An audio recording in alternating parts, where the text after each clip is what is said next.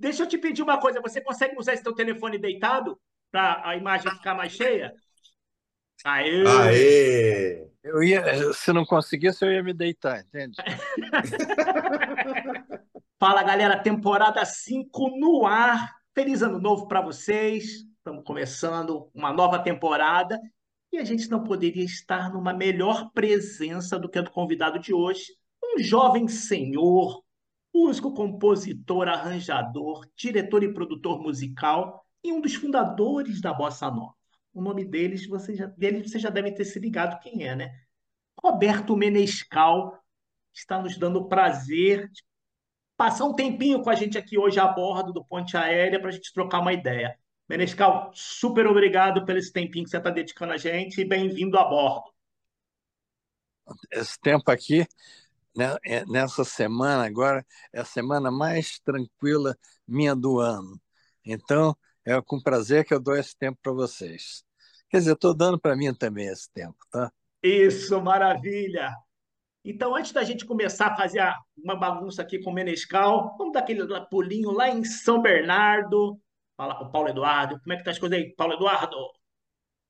Cara, estou me sentindo extremamente honrado pela gentileza do Menescal. Vamos aproveitar e agradecer Dona Márcia Tauil pela ponte, por ter nos apresentado e ter feito essa, essa, esse programa acontecer. E vamos embora, vamos bater papo, vamos ver o que, que sai vamos daqui.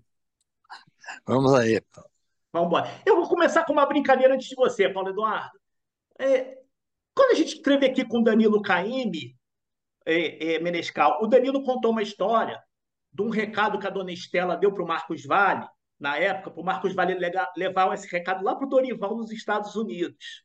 Sim. E aí, o que, que acontece? O Marcos Vale teve com a gente e o Marcos Vale contou para a gente um encontro que ele teve com você lá no Arpoador, quando hum. ele te apresentou o samba de verão. Só que a gente quer ouvir a tua versão desse encontro.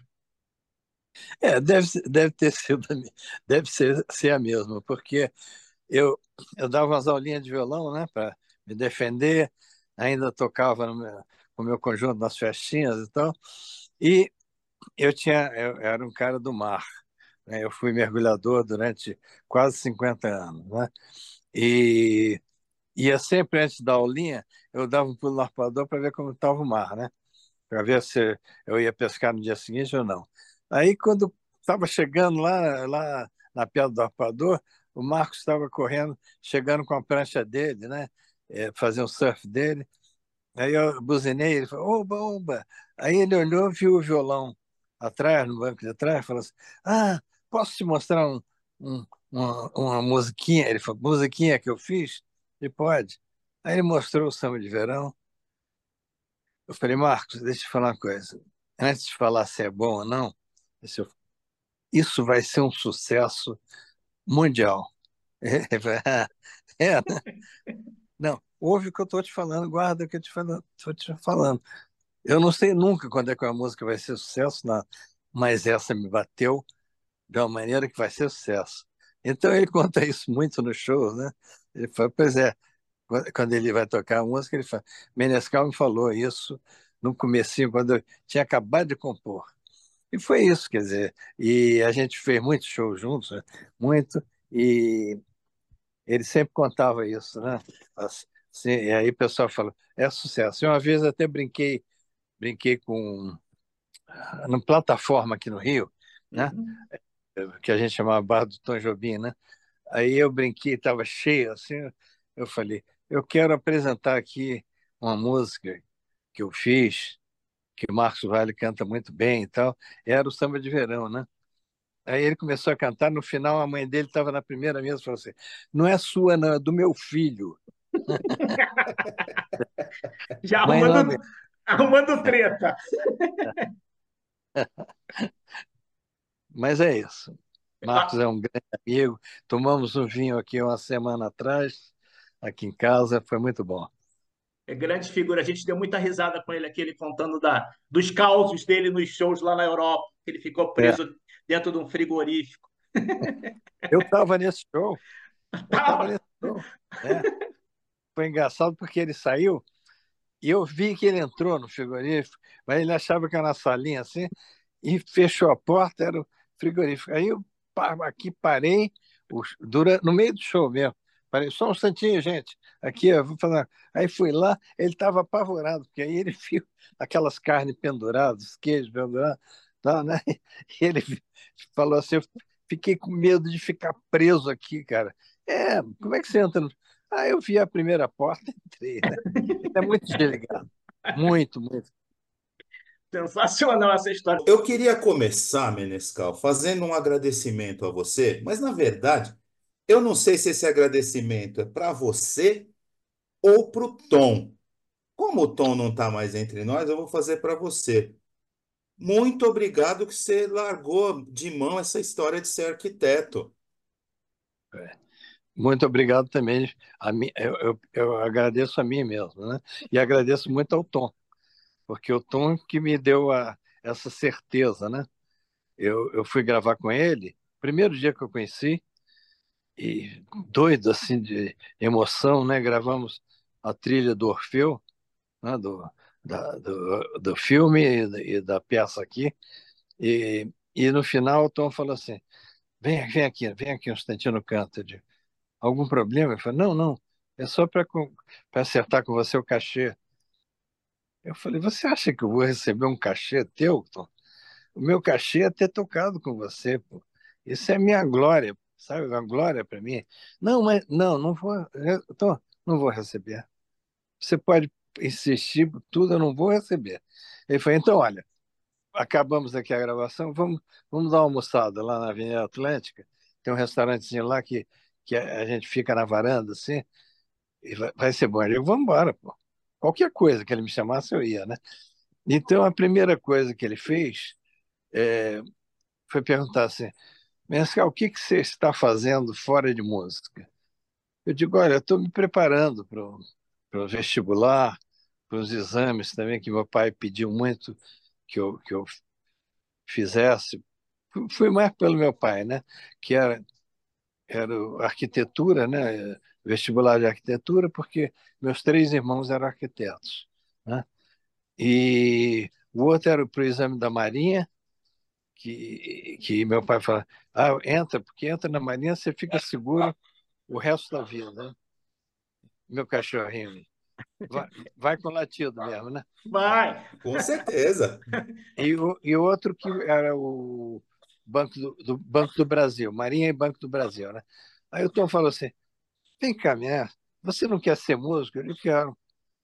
Então larga essas bobagens todas e vai ser músico. As bobagens eram o Banco do Brasil e a Marinha, e a arquitetura.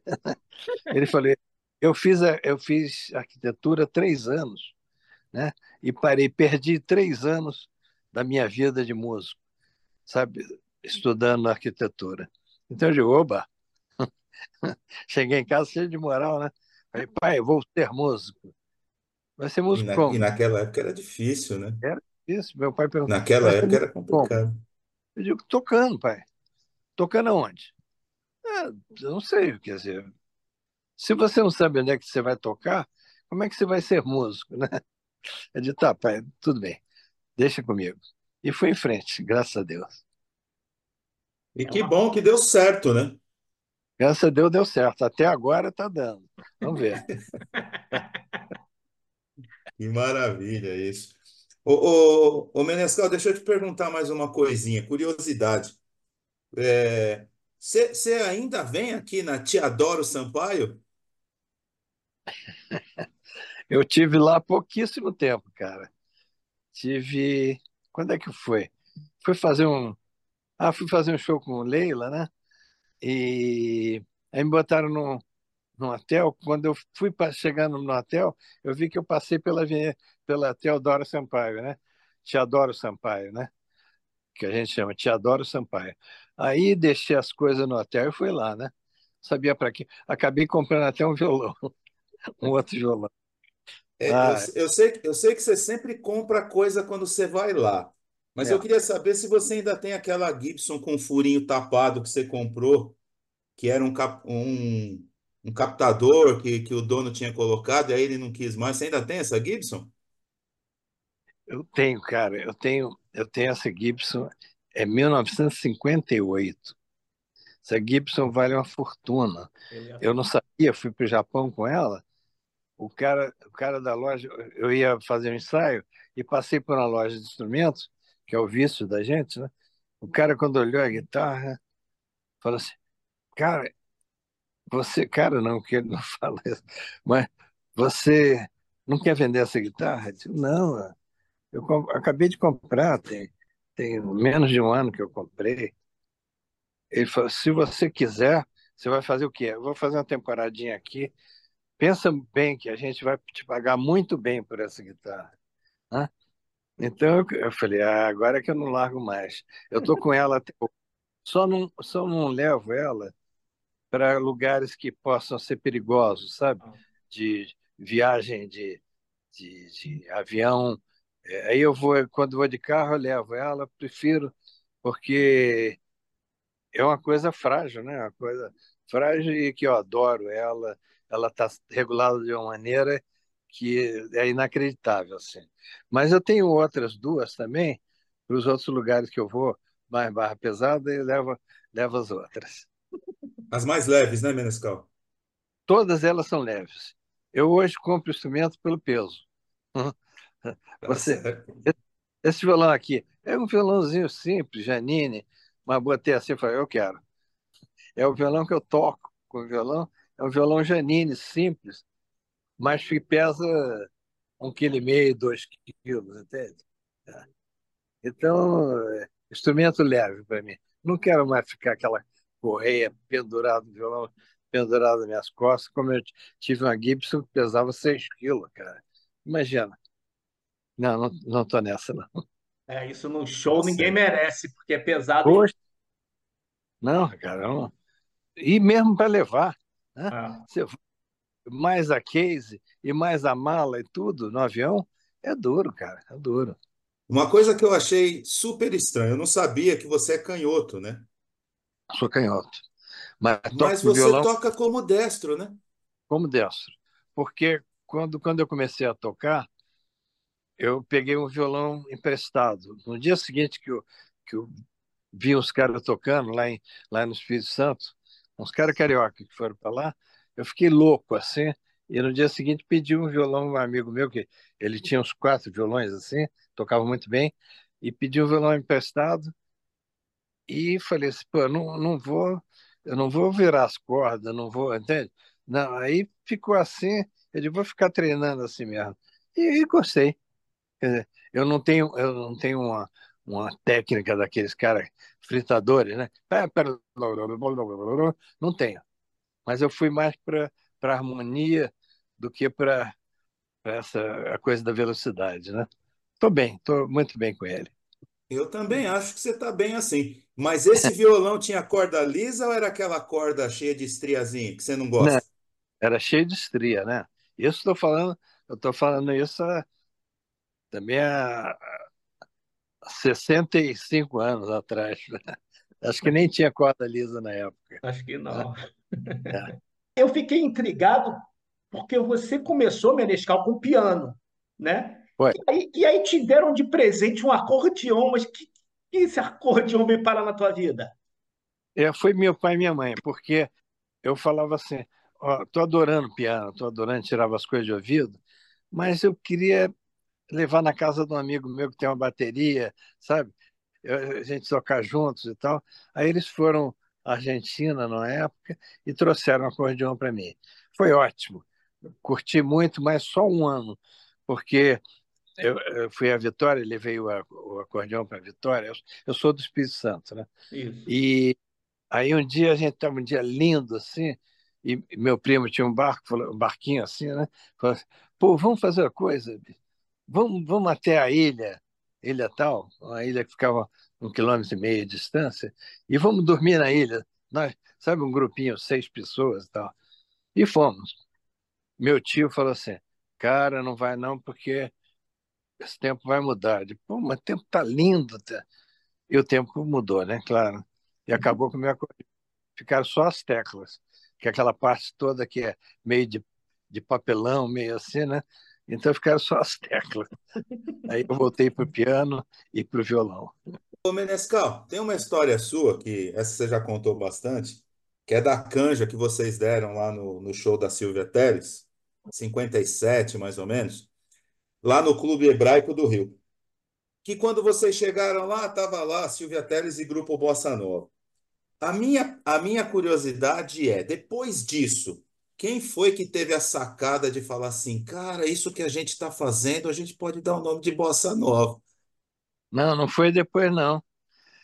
Foi na hora eu, que eu fui no, no cara do clube, né, que é no clube israelita, e falei assim: olha, amigo, vem cá, esse grupo Bossa Nova não vai ficar chateado da gente entrar, dar um, uma canja no show? Que eu, eu achava que era o grupo que estava tocando para dança, entende? Lá em, era no andar de cima até. Ele falou, não, cara, desculpa, é que eu não sabia o nome de vocês e botei Silvia um grupo Bossa Nova. Aí, quando ele falou isso, o Ronaldo Bosco veio por trás, assim, no meu ouvido, e falou assim, o nome é nosso, hein? A Silvinha até pediu para apresentar o grupo que a gente trouxe aqui hoje tal, chama-se um grupo Bossa Nova. E falou o nome da gente e tal, mas já saímos lá com os Bossa Nova. Foi, foi aquelas coisas que que acontece, a gente fala coincidência, mas não acredito, não. Acredito que isso tudo está escrito. Né? Eu também não acredito em acaso, não. A, aliás, eu me lembrei até de uma, de uma, uma história, uma vez conversando com, com um amigo, me lembro exatamente, e a gente estava falando de música e ele falou assim para mim: Ah, eu não gosto de bossa nova, porque bossa nova, apesar das, das harmonias serem bem elaboradas, são musiquinhas bobinhas. E a, e, a, e a minha percepção mudou completamente quando eu ouvi uma música sua, Hum. Rio, que é sensacional a letra. Eu até marquei. Obrigado. Rio, a- as brincadeiras com as palavras. Então, assim, para quem acha que bossa nova é só aquela musiquinha bobinha, escuta Rio, que é sensacional. É sua e de quem mais, ô Menescal? Ronaldo Desculpa, me Bosco. fugiu. Ronaldo Bosco. De Ronaldo Bosco. Ronaldo Ronaldo. Bosco. É, ele foi meu, meu grande parceiro a vida inteira, né? E o Ronaldo tinha uma, uma facilidade tão grande para escrever, ele era repó- repórter, né? Então ele falava que eu faço sorrio, aí fui escrever a letra, é, sorriu ou sou rio? Ele falou, é sou, sorrio e sou rio e só rio, sabe? São as três. Então você pode falar sorriu, sorriu, sou rio, você pode ficar brincando com isso, entende? Ele era um craque, craque. Tem também o Eterno e Eterno, né? É, exatamente. É. Tem mais, Essa música. tem mais algumas coisas assim nas letras dele. Não estou lembrado, mas é eterno se fazer amar, né? Tem, tem coisa. Exatamente. Ele tinha, uma- ele tinha uma habilidade tão grande que, que brincava com as palavras, né? Essa música é sensacional para a galera mais jovem que acompanha a gente, que acha que bossa nova é só harmonia e musiquinha. Vai ouvir Rio, é. mestre que está aqui com a gente hoje. Você sabe que no Rio tem uma, tem uma historinha boa. Cheguei, eu- o Tom Jobim, eu nunca ia na casa do Tom Jobim sem ele me chamar, nunca. Né? Mas quando ele telefonava e falava assim, Menesca, o que, que você está fazendo? Eu digo, estou indo para a tua casa, claro. Eu achava que era o convite, né? E aí ele falou, vem aqui porque eu, eu aprendi uma música tua e estou apaixonado por ela. Eu digo, é? Ele falou, vem para cá. Era um quarteirão só. Fui correndo para lá, né? Aí tocou Rio para mim. Puxa, eu falo, que bacana. Essa música tem menos de uma semana. Ele falou, pois é, já me mostraram uma gravaçãozinha que fizeram com você. E mas eu tenho dúvida de uma nota. É muito sutil, né? Mas é ele faz. Por isso, ah, por, por isso é que meu rio, né? Por isso é que meu rio da mulher beleza. Aí eu digo, qual é? Eu, eu tô, eu acho que eu tô errando. Eu tô falando, por isso é que, por isso é que meu rio, um sustenidozinho, né? E eu tinha feito, por isso é, e ele fez, por isso é que meu rio. Ele falou, qual é, qual é a nota? Eu falei, essa que você fez. Não, não, não quero modificar ainda. Claro que ele estava dando um toque em mim. Não, não, meninas, não quero modificar. Eu digo, então já modificou. O que, que eu vou fazer, pô, né?